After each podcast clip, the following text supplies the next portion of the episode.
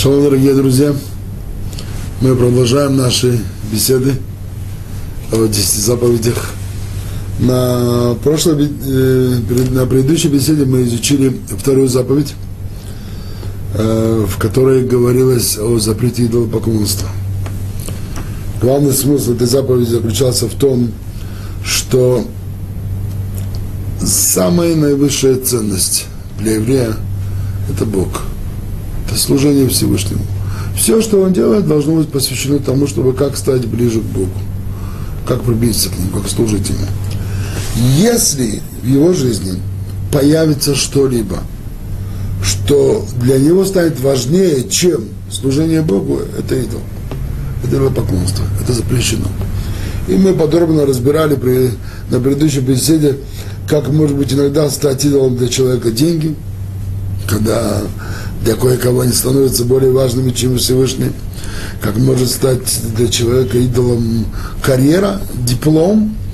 Есть люди, для которых идолом становится спорт, для кого-то искусство, для кого-то работа. То есть главное, что мы должны знать, что помнить, что самое важное, нет чего-либо более главного, более важного – чем служение Всевышнему, чтобы ничто нам в жизни не заменило эту ценность. А теперь мы переходим к последующей заповеди, к третьей заповеди. Заповедь, которая говорит о том, что э, не произноси имени Господа Бога твоего попусту. Ибо не пощадит Господь того, кто произнесет имя его попусту. О чем говорит эта заповедь? Не произноси не произноси имени Господа Бога твоего попусту. Что значит произнести имя Бога попусту? Попусту это означает без надлежащего смысла и уважения. То есть человек произносит имя Бога, но в это время он не думает, чье имя он произносит. Вместо того, чтобы у него был внутренний трепет, было внутреннее благоговение – по отношению к тому, чье имя он произносит, на самом деле он это делает без этого благоговения, без этого трепета. Э, сказал, для него не важно, он сказал э, пол, парта или ручка, или имя высшего. Это есть произнести имя Бога попусту. Где это возможно? В каких ситуациях это возможно? Ну, в обычной беседе, когда человек поминает имя Бога без какого-то смысла, без какого-то серьезного к этому отношения. Еще хуже это может быть в анекдотах. Скажем, если рассказывать какие-то анекдоты, в которых нет ничего поучительного, ничего какого-то серьезного ядра, а только того, чтобы посмеяться, хихи-ха-ха, и там упоминается имя Бога. Вот это, это, это нельзя, то, что он запрещает, запрещает нам. Не произноси имени Господа Бога твоего попусту. Теперь э, этот запрет, э, он может иметь несколько уровней. Вот мы же сказали на самом простом уровне нарушения этого запрета. Это произнести имя Господа Бога попусту, без надлежащего смысла и э, уважения. Но на самом деле этот запрет может быть нарушен на более серьезном уровне, на более высоком уровне. Что я имею в виду? Если мы рассмотрим э, слово, которое Тора э, использует для обозначения запрета, вот не произноси, как Тора говорит, лот иса чем ашем элокехалашав. Лот иса, это слово тиса, тиса, э, если попытаться рассмотреть другие слова, которые имеют тот же самый корень. Например, это слово может быть э, наси. Наси это означает э, президент. Это может быть слово си. Си это э, верхушка, например, сишел эц, это верхушка дерева. В современном языке используется си как рекорд, что наивысшее. Вот тиса, наси, си, а, имеется в виду, что это не просто произнести, а это произнести в плане превознести. То есть Тора говорит, не произноси имя Бога, Господа Бога твоего попусту, когда ты его превозносишь, это имя. Что значит произнести, превознося? Что это значит? Э, другими словами, это называется клясться. Вот когда человек клянется именем Бога, если эта клятва, она происходит попусту, тогда он нарушает эту заповедь на более серьезном уровне. Теперь клятва это может быть, скажем, тоже в беседе между людьми. Когда человек, например, клянется именем Бога, клятва может быть еще более суровое нарушение, когда, если эта клятва происходит при суде, и тогда человек э, клянется не по правде, то, скажем, как может быть пример клятвы в беседе. Как-то я был э, свидетелем такого интересного случая. Две семьи, которые жили вместе в одной квартире, э, не смогли поделить между собой, как распределить э, оплату коммунальных услуг. И у них произошел спор. И они решили пригласить на разрешение этого спора нашего святого учителя, покойного Рава Исхака Зелибера, Захар Когда э, двое сыновей э, из этих семей подошли к Равзилиберу, я тоже был рядом, и Равзилибер сказал мне, чтобы я тоже пошел с ним. И вот мы все вместе отправились в этот дом, где жили эти семьи, на самом деле это были сыновья, и у них были матери, и вот так четыре человека жили э, в одной квартире. Э, и вот начали, начали слушать, в чем суть спора – Сначала одна женщина рассказала, так как она понимает это, и почему она считает, что она права, и что она, собственно, требует от другой стороны. Потом я помню, что вторая женщина начала говорить, излагать э, свое видение этого дела. И вот когда она была в, так, в порыве беседы и объясняла, и что как она права, и как другая сторона ошибается и прочее, то она обращается к Раву Зильберу, вдруг сказала, знаете, Рэбе, вот я клянусь, что это было. Вы должны были видеть выражение лица Рава Зильбера, когда он услышал слово «я клянусь», он тут же подпрыгнул, как будто его током ударило. Он сказал, пожалуйста, только не надо клясться. Пожалуйста, скажите, что вы думаете, как вы смотрите на вещи.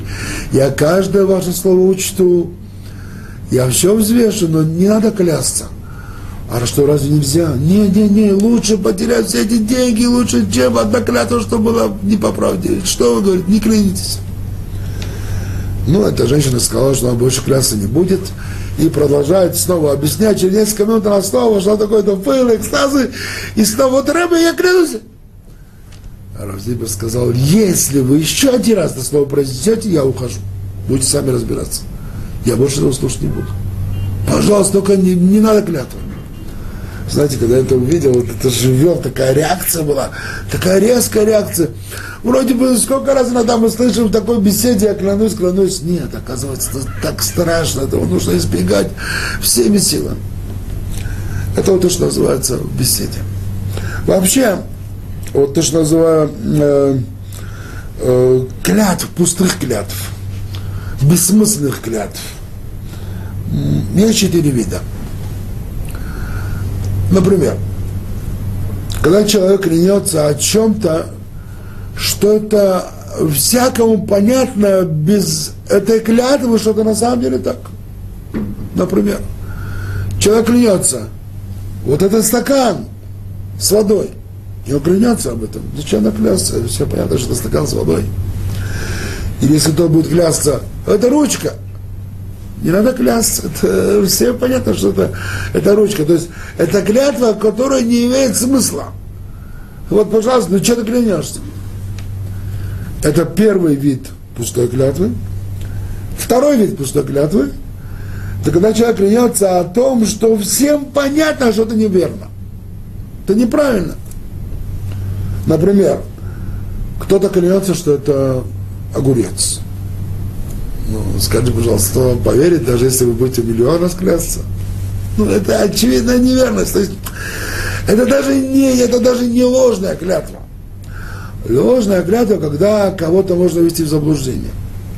Когда кто-то может положиться на вашу клятву и подумать, на самом деле то, что вы говорите. Например, если вы показываете человеку какой-то красивый прозрачный камешки, кто-то к нам клянется, что это бриллиант дорогой. На самом деле это, это, это, это, это э, э, камешек, который стоит копейки. О, тут, может быть, кого-то можно ввести в заблуждение.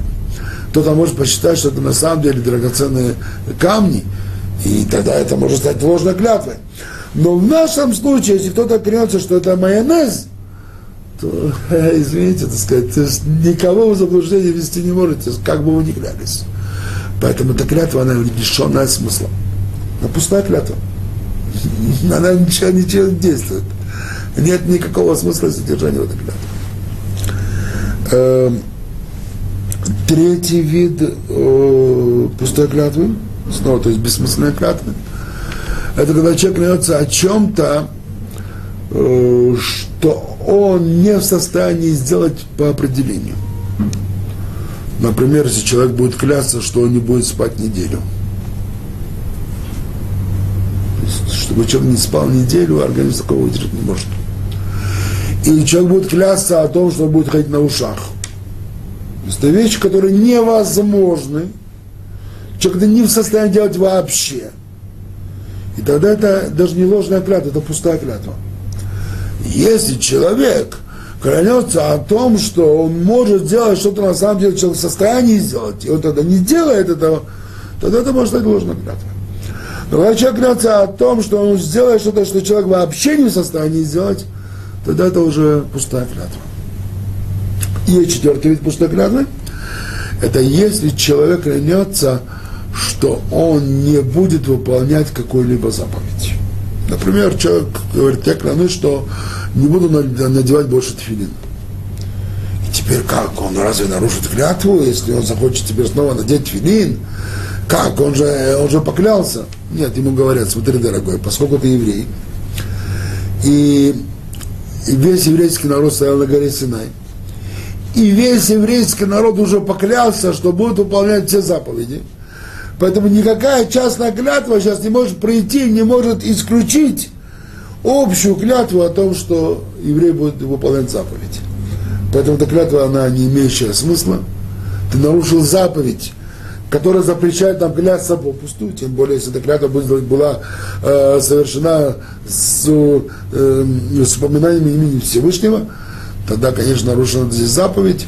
И вот э, теперь ты нарушил эту заповедь, тебе надо сделать, раскаяться в этом, а тфилин, пожалуйста, надевай. Тфилин должен надеть. Это, на это, э, освободиться от этой заповеди ты не имеешь никакого права. Вот в целом э, это ситуации, э, которые могут возникнуть э, в случае с клятвой, э, пустой клятвой. ברוך אתה אדוני אלוהינו מלך העולם שהכל נהיה מדברו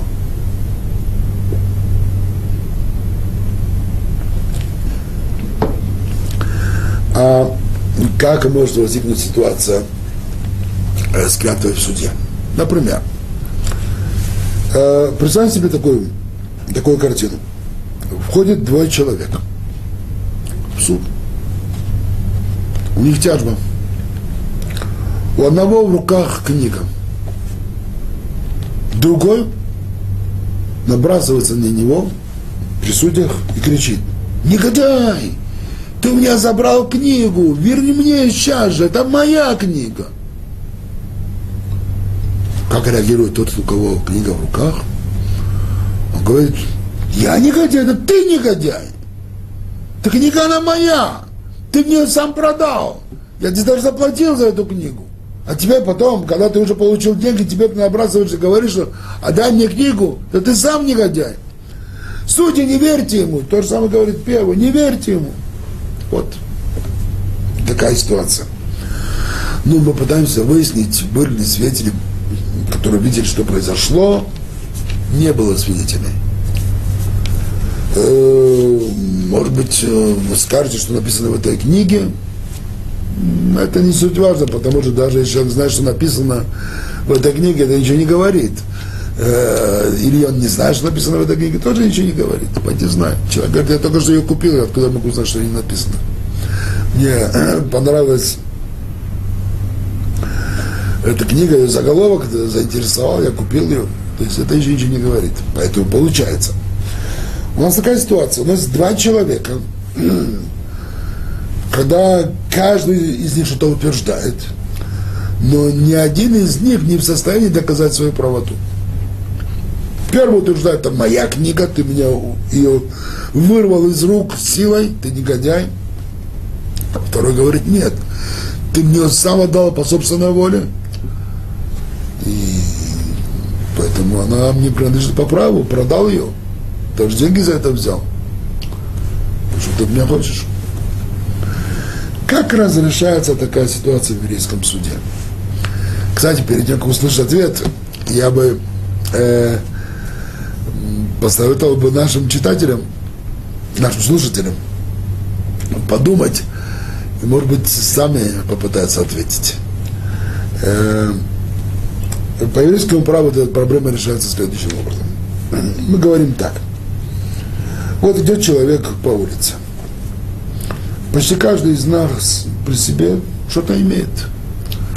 Мы что держим в руках, что держим в карманах, мы имеем свою одежду.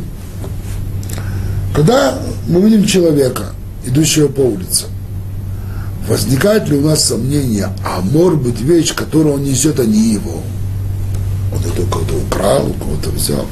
Как обычно, нет.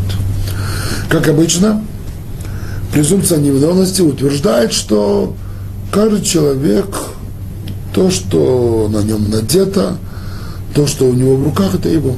Это принадлежит ему, это его имущество. Если кто-то приходит и утверждает, что вот в этом конкретном случае наша презумпция, она нарушена, тогда он должен это доказать. Если он не подтверждает это, когда он утверждает, вот видите, этот человек, он держит в руках книгу, это неверно, это не его книга. Мы говорим, нет, этот человек не виновен, пока ты не докажешь его вину. Если ты не можешь доказать, тогда мы говорим так. Мы судьи, мы там не были. Мы не знаем, что там произошло. Мы не можем знать истину, истинное положение вещей.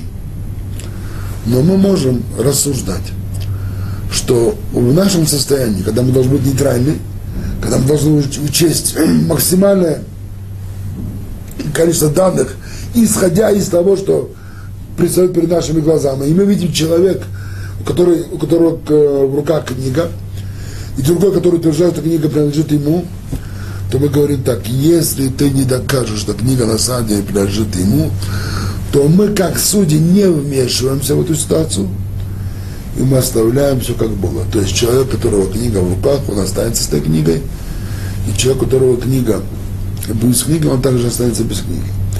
Мы не знаем, что произошло, мы не знаем, кто прав, но мы не имеем права вмешиваться. Дело в том, что если мы постановили бы иначе, например, пускай даст там первому, тогда по, с какой стати, откуда знаешь? Мы как-то меняешь ситуацию. По какому праву ты забираешь книгу одного и и другому?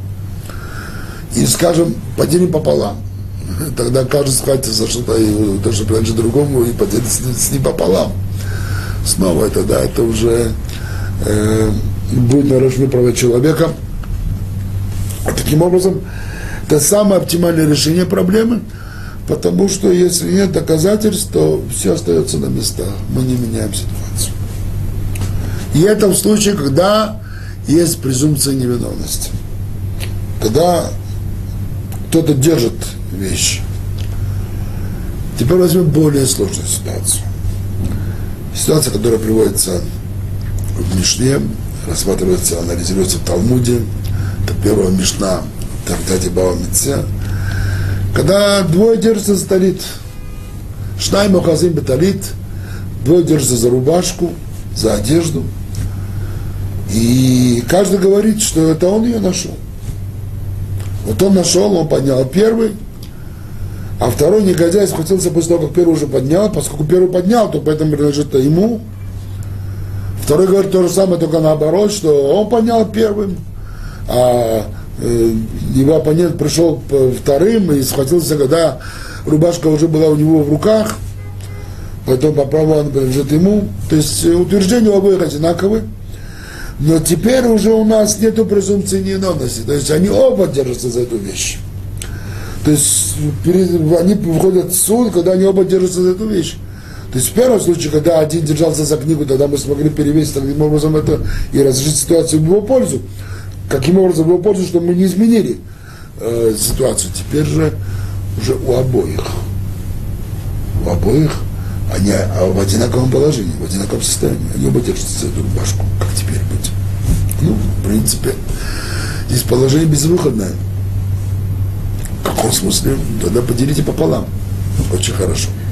Но мы боимся, что тогда каждый будет хвататься за рубашку или за вещь, которую несет другой человек, и скажет, это мы, мы вместе, или я, я первый схватился, и тогда могут быть нарушены права людей.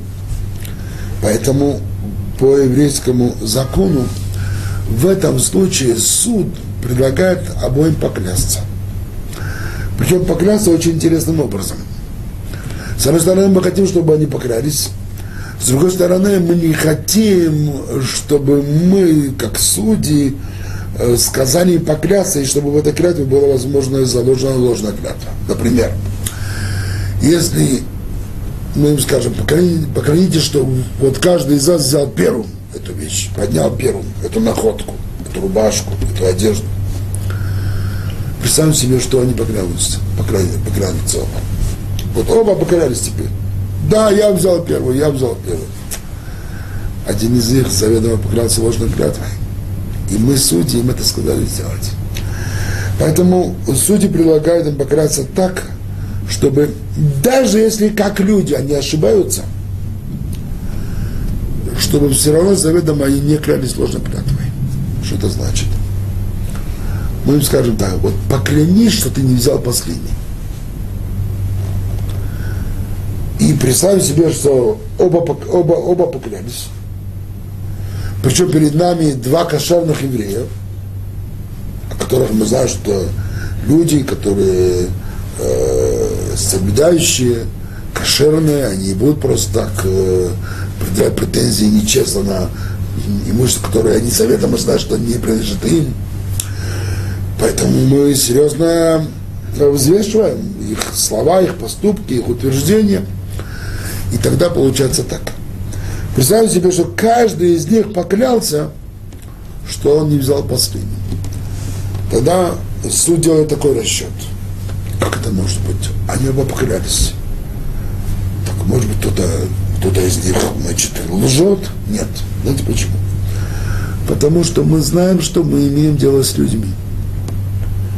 И людям свойственно ошибаться. Даже честным людям свойственно ошибаться очень может быть, что на самом деле, как дело обстояло, вот на, на э, то, что произошло, они схватились за эту одежду одновременно. Но поскольку каждый человек ближе к самому себе, то ему кажется, ему кажется, что он был первый. И поэтому, когда он утверждал, я первый схватился, ему кажется, что было так. Объективно это было не так. Почему? Потому что они схватились одновременно. Тогда получается, что они могут поклясться таким образом. И никто из них не солгал. Конечно, если кто-то из них знает заведомо, что он взял последний, тогда он уже поклялся ложной клятвой. Так он знал, что он клянется ложной клятвой, это уже его ответственность. Но мы, судьи, как суд, дали им возможность не поклясться ложной клятвой. Дали им возможность взвесить внимательно свои поступки, и только если они будут уверены в том, что они говорят э, правду, тогда, тогда, только тогда, тогда поклясться. И мы специально сказали поклясться таким образом, чтобы это не было заведомо ложная клятва, именно поклясться так, что он не взял последний, каждый из них. Тогда мы им скажем, если они поклялись, э, пожалуйста, теперь можете эту рубашку, либо договоритесь, что кто-то из вас возьмет эту рубашку и заплатит половину стоимости второму человеку. Если вы сможете договориться, тогда мы суд заберем вас эту рубашку, продадим и дадим вам пополам стоимость этой рубашки. Так решается такая проблема в еврейском суде. Теперь здесь возникает следующая дилемма. Что значит, что человек клянется? Вообще клятва? Клятва – это некий духовный процесс. Когда человек клянется, это означает, что он хочет, чтобы мы доверились его словам. Он клятвой убеждает нас в том, что он говорит э, сущую правду. Другими словами, если взять слово клятва на иврите, это швуа. Швуа. Есть еще слова в Лашона Кодеш, которые э, состоят из того же корня. Шин бет яин, как швуа, шин бет айн – Например, слово «шева» или слово «шавуа». Шева – это семь, шавуа – это неделя. А, или слово «сова». Сова, саве – это человек сытый. Это все те же, тот, один тот же корень. И швуа клятва, и шева, семь, и шавуа – неделя, и сова, быть сытым. Э, сытость, смысл здесь такой. Человек, который клянется, на самом деле он говорит, я полностью понимаю, даю себе отчет в том, что я сейчас говорю. Как вот семь это некий завершенный цикл, как неделя это завершенная, как сова это человек наевшись, такие шва это человек, который э, утверждение, которое человек произнес с полным, на полном сознанием, что у него нет сомнения в этом. Он говорит так, я готов положить свою душу на чашу весу, с тем, с тем, чтобы с ней произошли самые страшные э, наказания – в случае, если я сейчас говорю неправду, я понимаю это, я осознаю это. И поскольку, дорогие судьи, вы понимаете, что я не за рубашку, не за какие деньги, за какие даже миллионы, миллиард долларов, я не э, отдам свою душу на растерзание, то поэтому доверьтесь тому, что я говорю правду. То есть в этом смысл понятия шува, клятва – положитесь на мои слова, что я говорю правду, потому что я знаю, какая альтернатива. Я знаю, что в случае, если я говорю неправду, то тогда я отдаю свою душу на растерзание, на страшное-страшное наказание. И вы понимаете, что я не готов это сделать. Я человек верующий, человек соблюдающий, понимает, что такое, что такое э, э, клятва, что такое душа. И поэтому доверьтесь мне, что я говорю правду. Получается, что вот если перед нами два человека, которые находятся в тяжбе в суде, и они должны оба кля- поклясться, тогда они оба поклялись. В этом случае тогда мы серьезно относимся к клятве обоих людей. И тогда мы э, рассуждаем дело, как мы уже объяснили. Что да, уже мы верим, что они наверняка подняли эту вещь одновременно, а только могут, э, как люди, ошибаться, но они сами не понимают, что они ошибаются, поэтому не могут клясть таким образом, что каждый из них клянется, что он не взял последний. Тогда можем поделить эту рубашку или стоимость ее пополам. Но как быть? Например, если одна из сторон, один из истцов, человек не соблюдающий нерелигиозным. Как мы можем положиться на его клятву? Проблема большая. Потому что для такого человека клятва какое имеет значение? Если он не дорожит своей душой, если он не исполняет заповедь, то э, какой смысл имеет для него понятие «клянусь»? если он вообще, может быть, не верит в понятие души и то, что может быть какая-то кара, наказание за слова, за поступки, как мы можем вообще довериться? Знаете, как-то я был свидетелем одного интересного случая. Был семинар, и этот семинар длился, длился целую неделю.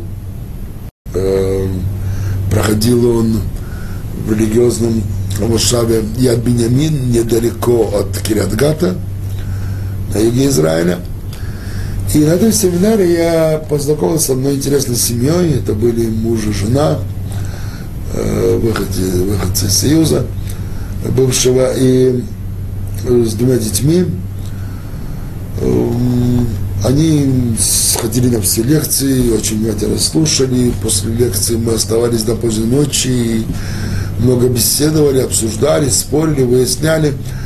Было видно, что это, они уже много искали, были очень, читали много, интересовались уже давно этими вопросами.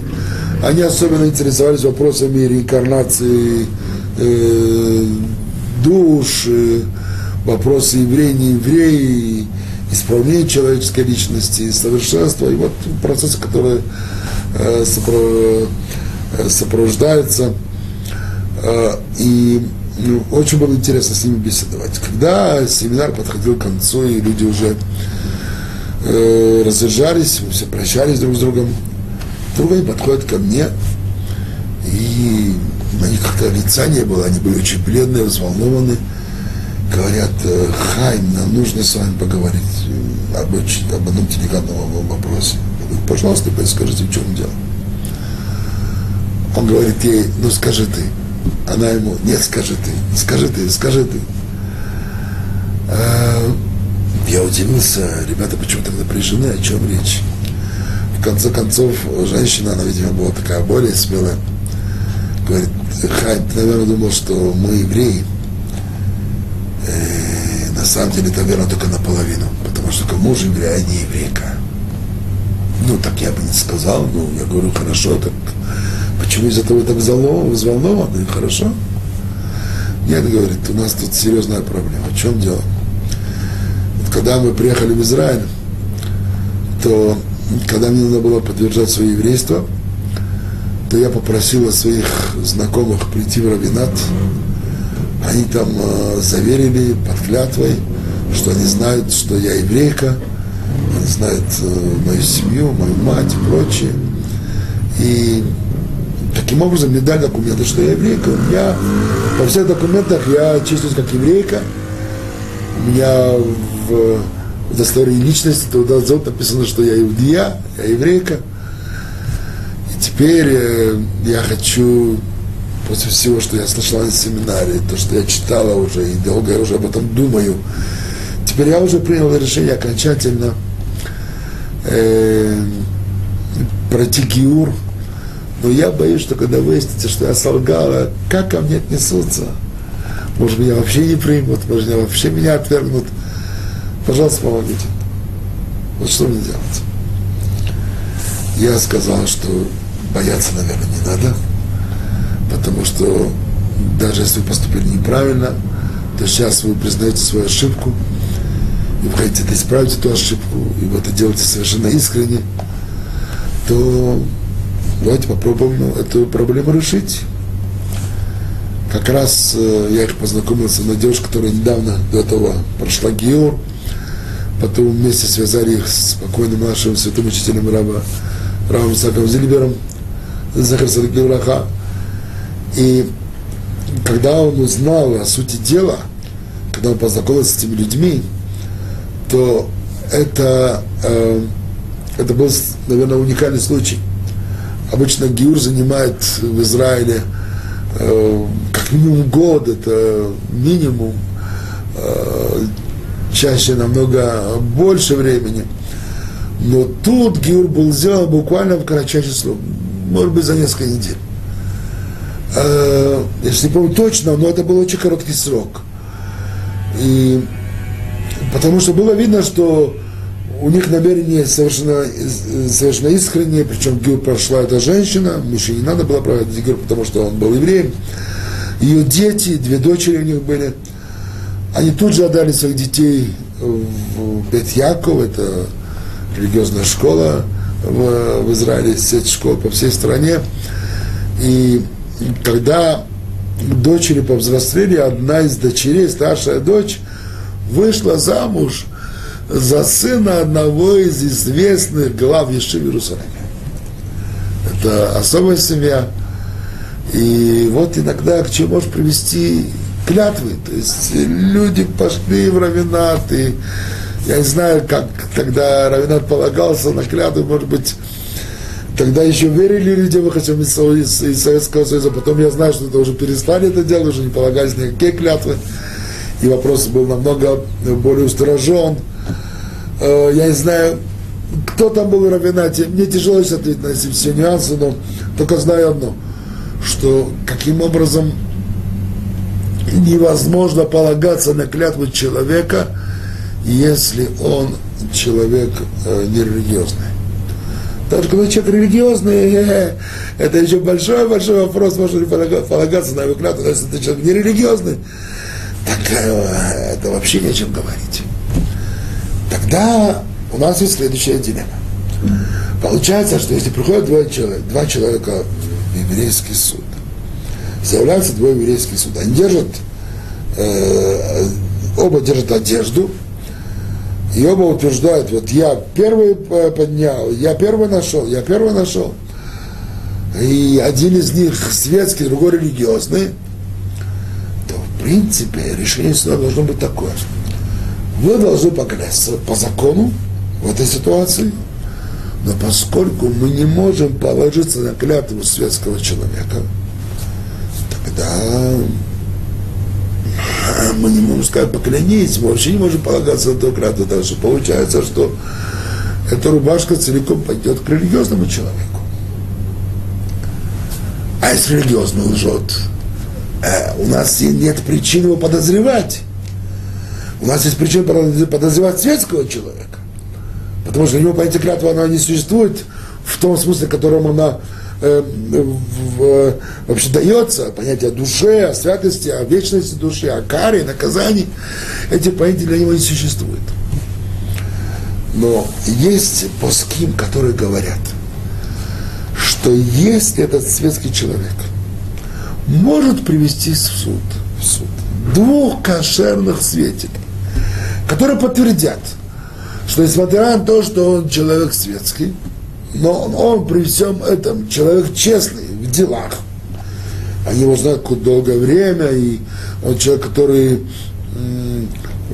честно ведет свои дела, и он не обсчитывает, не, не ворует, человек порядочный и честный, о, тогда суд может положиться на его клятву. Хотя он остается светским человеком. И для него понятие души, оно не стало более святым, чем было раньше. Но теперь, поскольку мы знаем, что он человек честный и порядочный, то есть место подумать о том, чтобы положиться на его клятву, потому что он честный человек. И об этом нам заявили два кошерных свидетеля. То есть теперь уже его честность для него уже становится нам весомая, тогда мы можем положиться на его клятву.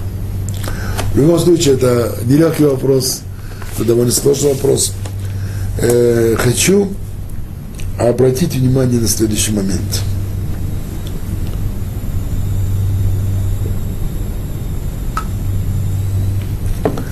Что праведные люди, даже в случае, когда они были уверены, что они правы возникшей ситуации, даже тогда, даже если было чревато с какими-то потерями, и э, с экономическими потерями, потерями, даже в этой ситуации они готовы были поступиться своим имуществом и лишь бы не поклясться.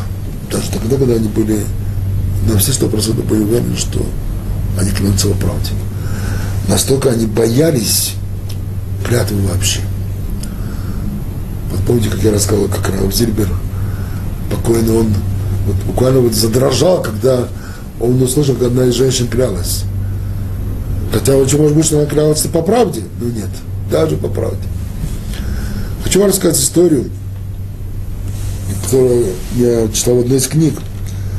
И произошла она, видимо, в годы Первой мировой войны в Иерусалиме. Хотя сама война не проходила в Иерусалиме, но э, в, в то время Эрец Израиль входила в состав э, турецкой Атаманской империи.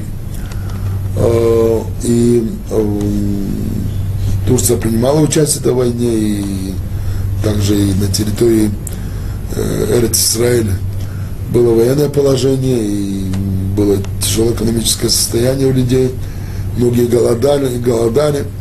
И вот в одной семье, которая тоже жила довольно э, тяжело экономически, э, глава семьи держал монету «Золотой Наполеон» на черный день. Лежал это в шкафу, пока что как-то семья, она могла э, продержаться, худо-бедно, но могла. Вот э, была монета, которую они держали на, на, на черный день. И вот там был ребенок, видимо, 6-7 лет. Как-то он что-то открыл шкаф и заглянул туда, увидел эту монету. Видимо, дома никого не было.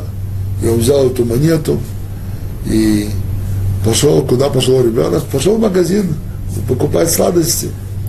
Голодное время, может, уже несколько месяцев он не видел конфет, шоколада. И пошел покупать. И вот когда он купил, возвращается, заходит домой, к этому времени отец уже вернулся дома, увидит, что у ребенка полный карман конфет, спрашивает своего сына, сынок, откуда у тебя это? И сын признался, папа, вот там вот я нашел монету, и я пошел и купил на нее 100 грамм конфет.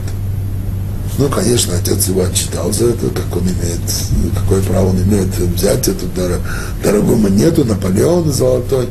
Можно было им про, прокормить ею, этой монетой семью несколько недель.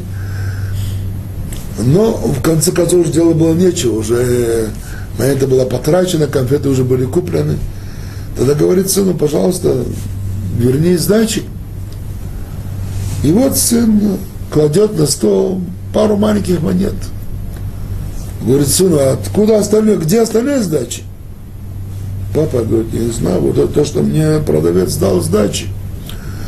Да ты что, ты же купил всего там э, 100 грамм конфет и, и должно быть гораздо больше сдачи, это золотой Наполеон, о чем ты говоришь? Я говорю, не знаю, это то, что мне продавец дал. Тогда отец тут же побежал в магазин, подошел к продавцу и говорит, у меня не, э, некоторое время назад мой сын покупал у вас конфеты. Да, говорит, он был здесь, купил у меня 100, 100 грамм конфет. Ну так, э, сколько вы дали ему сдачи? Вот он мне принес маленькую монету, он назвал эту монету стоимость.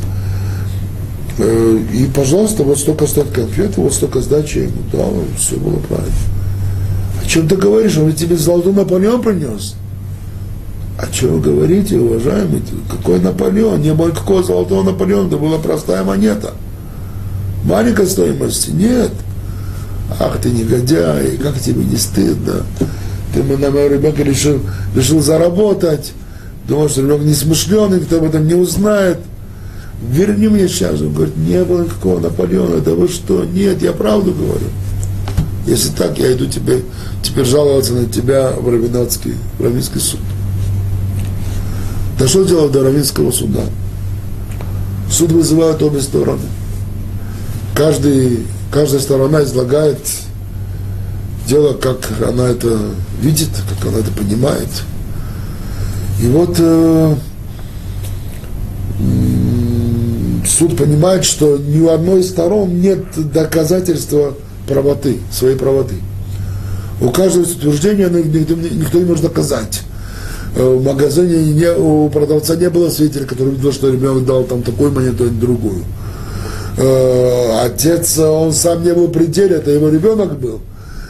То есть дело было такое, что каждая сторона утверждала, не могла доказать, тогда суд постановил так. Пусть продавец поклянется, что он на самом деле получил эту маленькую монету, и тогда, поскольку отец не может, не может доказать свою правоту, тогда он поклянется, мы полагаемся на его клятву, мы знаем его, что он честный человек, кошерный еврей, правильный человек, тогда он освободится, и он будет свободен.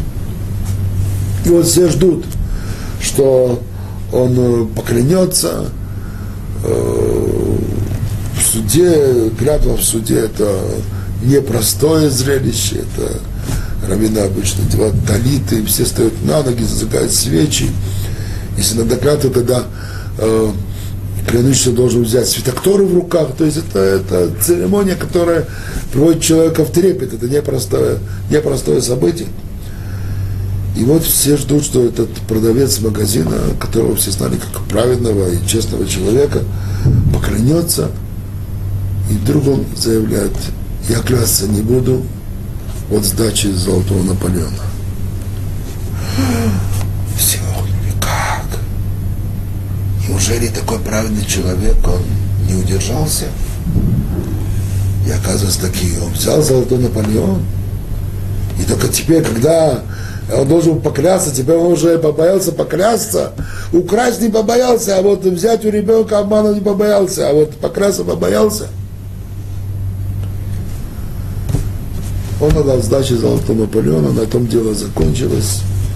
Но теперь люди уже перестали заходить к этому человеку в магазин. Проходит время, месяц-другой, все меньше и меньше покупателей. В конце концов он разорился. Он дошел до такого состояния, что ему надо было теперь уже ходить с протянутой рукой и просить помощи, просить сдоку у людей. Было страшное дело видит человека, так, который так опустился, так разорился. И все знали почему. Но это дело было известно всем. Прошло после этой истории 8 лет. И вот отец ребенка возвращается домой, открывает дверь своего, дома и видит конверт. Кто-то под дверью засунул конверт открывает конверт, достает это письмо, оно примерно такого содержания. Уважаемый, я хочу принести вам свои извинения, глубочайшие извинения за тот вред и зло, которое я вам причинил. Вот я имею в виду историю Золотым Наполеоном, которая произошла 8 лет назад. Никто не знает, но я был виной во всем. Я был виноват во всем. Я видел, как ваш ребенок идет по улице, и в руках у него монета золотой Наполеон. Я в то время был в очень тяжелом положении. У меня была последняя монета, простая медная монета. И я подозвал вашего ребенка, попросил его показать мне его монету.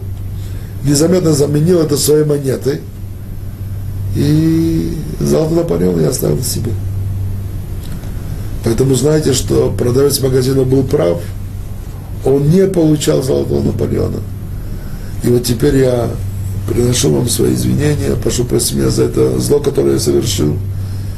И вот в конверте я, в конверте я вложил золотой Наполеон, хочу вам это вернуть. Можете себе представить, в каком положении был этот человек, когда он прочитал такое письмо, взял золотой Наполеон.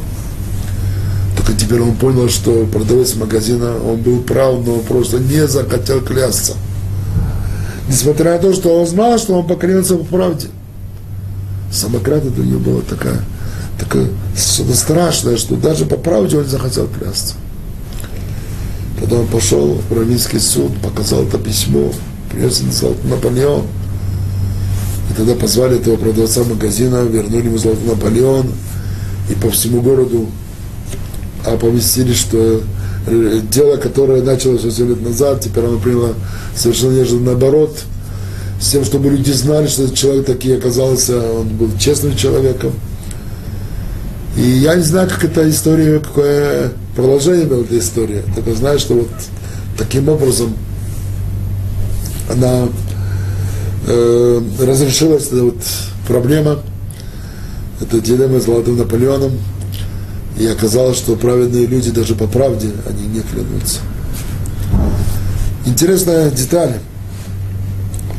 что в Израиле есть закон, который освобождает религиозных людей от присяги, от клятвы.